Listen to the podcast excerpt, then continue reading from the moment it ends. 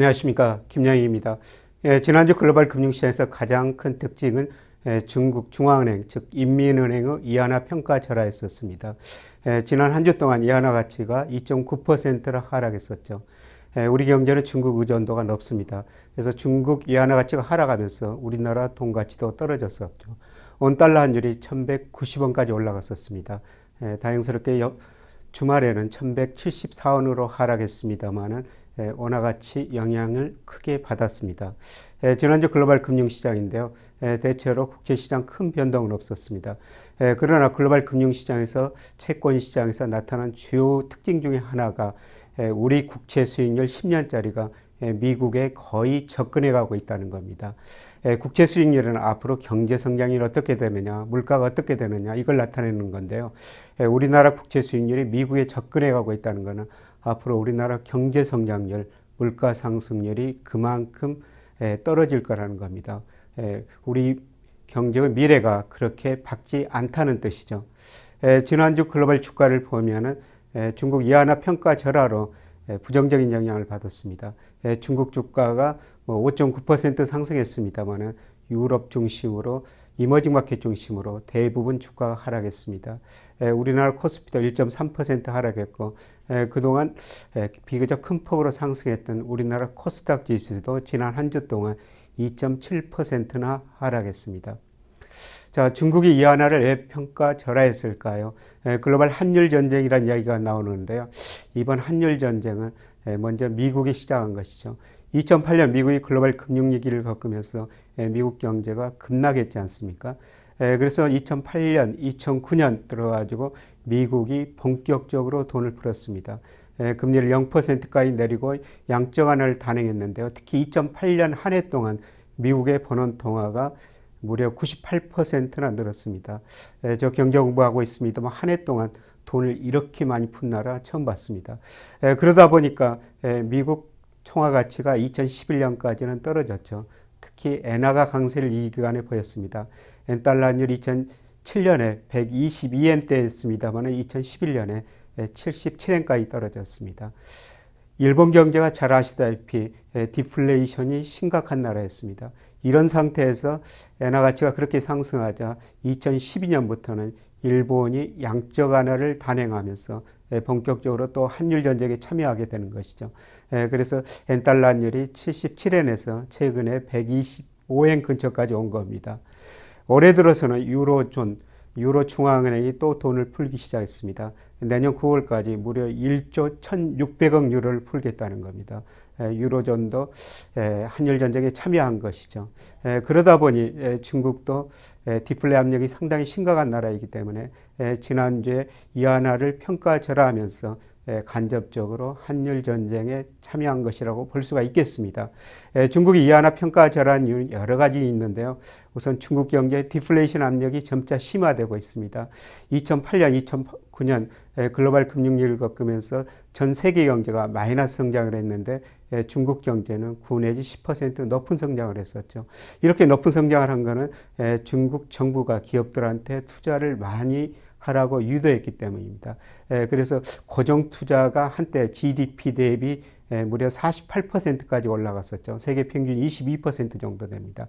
문제는 이렇게 투자를 많이 해놨는데 수요가 부족하다는 겁니다. 그래서 중국 대부분의 산업에서 가행 투자가 나타나고 있는데요. 예를 들어 철강 산업 하나만 보더라도 철강 중국의 공급 능력이 13억 톤인데 실제 지금 운영되는 것은 10억 톤이라는 것입니다. 3억 톤의 초과 공급이 발생했죠. 이 초과 3억 톤이라는 게 우리나라 포스코나 현대제철 생산 능력의 무려 6배 정도에 달한다고 그럽니다. 그래서 공급 초과 때문에 중국이 디플레 압력을 심각하게 겪는 과정에서 선진국들이 경제적으로 통화 정책을 신축적으로 돈을 많이 풀고 그날 통화 약세가 되니까 중국도 여기에 참여할 수밖에 없는 환경이 조성되어 있지 않느냐 이렇게 생각할 수가 있었고요. 좀 더 멀리 보면은 중국은 그동안 제조 강국, 무역 강국을 추구했습니다. 그 목표는 현재 부분적으로 달성됐습니다. 그래서 중국이 앞으로 추구한 것은 이 하나의 국제화 금융 강국입니다. 아마 점차적으로 중국이 이 하나 환율 변동폭을 예, 학대하고 예, 결국에는 자유 변동제도로 예, 가는 가정이라고 볼 수가 있습니다. 이 가정에서 엔화 가치가 이안화 가치가 추가적으로 하락할 수가 있는데요. 문제는 미국이 그거를 그대로 방치하지 않을 거라는 겁니다. 그림에 미국의 대중 수출 수입이 나타나고 있는데요. 무역수지 적자가 갈수록 확대되고 있습니다. 작년에 대중 미국의 무역수지 적자가 무려 3,400억 달러에 달했고요. 올 상반기도 이미 1,700억 달러가 넘었습니다. 이런 상황을 볼 때 미국이 중국 이하나의 평가 절하를 계속 방치하지 않을 것 같습니다. 그래서 멀리 보면은 미국과 중국 사이에 뭐 한일 전쟁이 앞으로도 일어날 수 있다 이렇게 볼 수가 있겠습니다. 지난주 한국은행은 기준금리를 1.5%로 동결했습니다. 뭐 다음 달에 미국이 금리를 인상할 가능성이 높기 때문에 현재 뭐 기준금리를 올릴 수도 없고 내릴 수도 없는 상황이죠.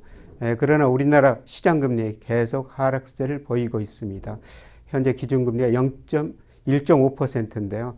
우리나라 경제 성장률이나 물가 상승률 고려하면 앞으로 뭐 기간에 따라가 다르겠습니다만 추가적으로 금리 기준금리를 인하할 여지는 있어 보입니다. 이번 주에 여러 가지 경제 지표가 발표되는데요. 미국에서는 8월 뉴욕 제조업 지수, 주택 시장 지수, 그 다음에 외국인들이 미 국채를 얼마나 사고 팔거나 미 국채 보유 현황 이런 것들이 발표되고요. 특히 중요한 게 7월 소비자 물가가 발표됩니다. 여기에 따라 가지고 아마 통화 정책 방향이 결정됩니다.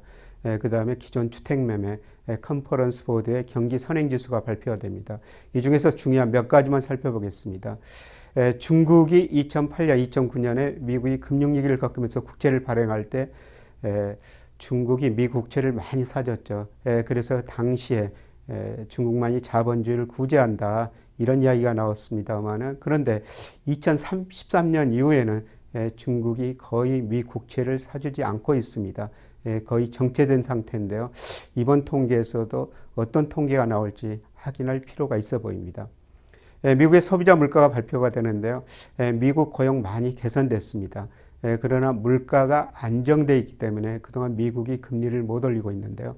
실제로 미국 소비자 물가 보면은 0%입니다. 그런데 에너지와 음식료를 제한 근원 물가는 약 1.3%, 물론 목표치 2%에는 미달되고 있습니다만은 그런데 미국의 기준금리, 연방기금금리라고 그러죠. 0%는 지나치게 낮아 보입니다. 물가가 2% 목표치에 미달되고 있지만은 현재 근원 물가가 1.3% 유지한 걸 보면은 연방기금금리는 낮다. 그래서 아마 9월 달에는 통화정책 정상화 차원에서 금리를 소폭 인상할 가능성이 상당히 높아 보입니다. 미국의 경기 선행지수가 발표가 되는데요. 경기 선행지에서는 장단기 금리차가 들어가 있습니다. 장단기 금리차가 경기에 선행하는 중요한 지표가 되는 것이죠. 예를 들면 2006년에 장단기 금리차가 마이너스로 돌아섰고 2007년부터 미국 경기가 나빠지고 2008년에 미국이 금융위기를 겪었지 않습니까? 최근 장단기 금리차가 약간 축소되다가 확대됐습니다만은 앞으로 미국이 금리를 인상하면서 소비가 둔화되면서 장단기 금리차가 축소될 가능성이 상당히 높아 보입니다. 그렇다면은 미국의 선행지수 증가세도 둔화되고요. 이거는 앞으로 미국 경제 성장률이 점차 낮아질 것이다. 이거를 시사한다고 볼 수가 있겠습니다. 일본에서는 2분기 경제 성장률이 발표가 됩니다. 7월 수출입 당도 발표되고요. 우리나라에서는 7월 생산자 물가가 발표됩니다.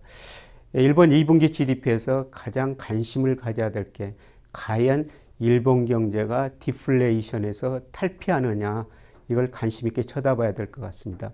일반적으로 실질 GDP보다는 명목 GDP 규모가 더 커야 되죠. 왜냐하면 명목 GDP에는 물가 상승률이 반영된 겁니다. 그동안 일본 경제 보면 명목 GDP가 실질 GDP보다 낮았는데요. 이만큼 물가가 떨어졌다는 겁니다.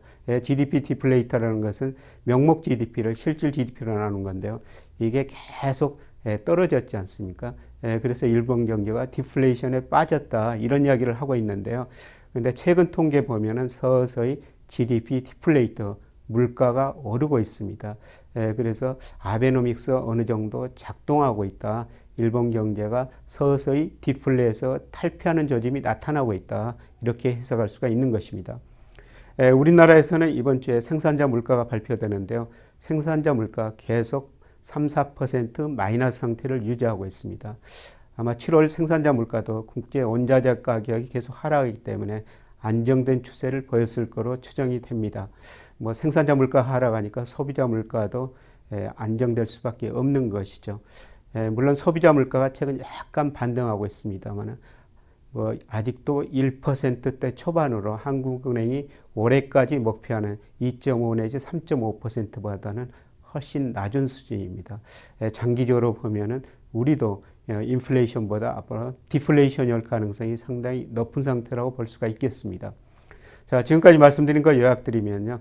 지난주 중국이 인민은행이 이 하나를 평가 절하했습니다.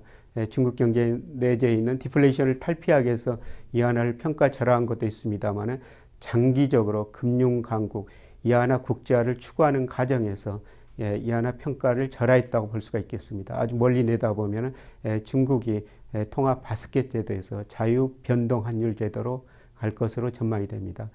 지난주 한국은행은 기준금리를 1.5%에 동결했습니다. 그러나 우리나라 경제 성장률, 물가 상승률, 대반 경제 여건을 고려할 때 앞으로도 금리 인하 여지는 충분히 있다고 볼 수가 있겠습니다. 이번 주에 미국 소비자 물가가 발표가 되는데요. 그동안 미 연준이 고용은 충분히 개선되고 있으나 물가가 안정되어 있기 때문에 금리를 못 올렸습니다. 그러나 근원 소비자 물가는 점차 오르는 추세이기 때문에 아마 9월에 연방 기금 금리를 소폭 인상할 전망입니다. 일본 경제 2분기 GDP가 발표가 되는데요. GDP 디플레이터가 상승하면서 일본 경제가 디플레이션에서 아주 오랫동안 겪었던 디플레이션에서 탈피하는 과정이 전개되고 있다 이렇게 볼 수가 있습니다. 우리나라 뭐 생산자 물가가 발표되는데 물가는 계속 안정 추세를 보이고 있습니다. 오늘은 여기서 마무리하고요. 다음 주에 다시 뵙도록 하겠습니다. 고맙습니다.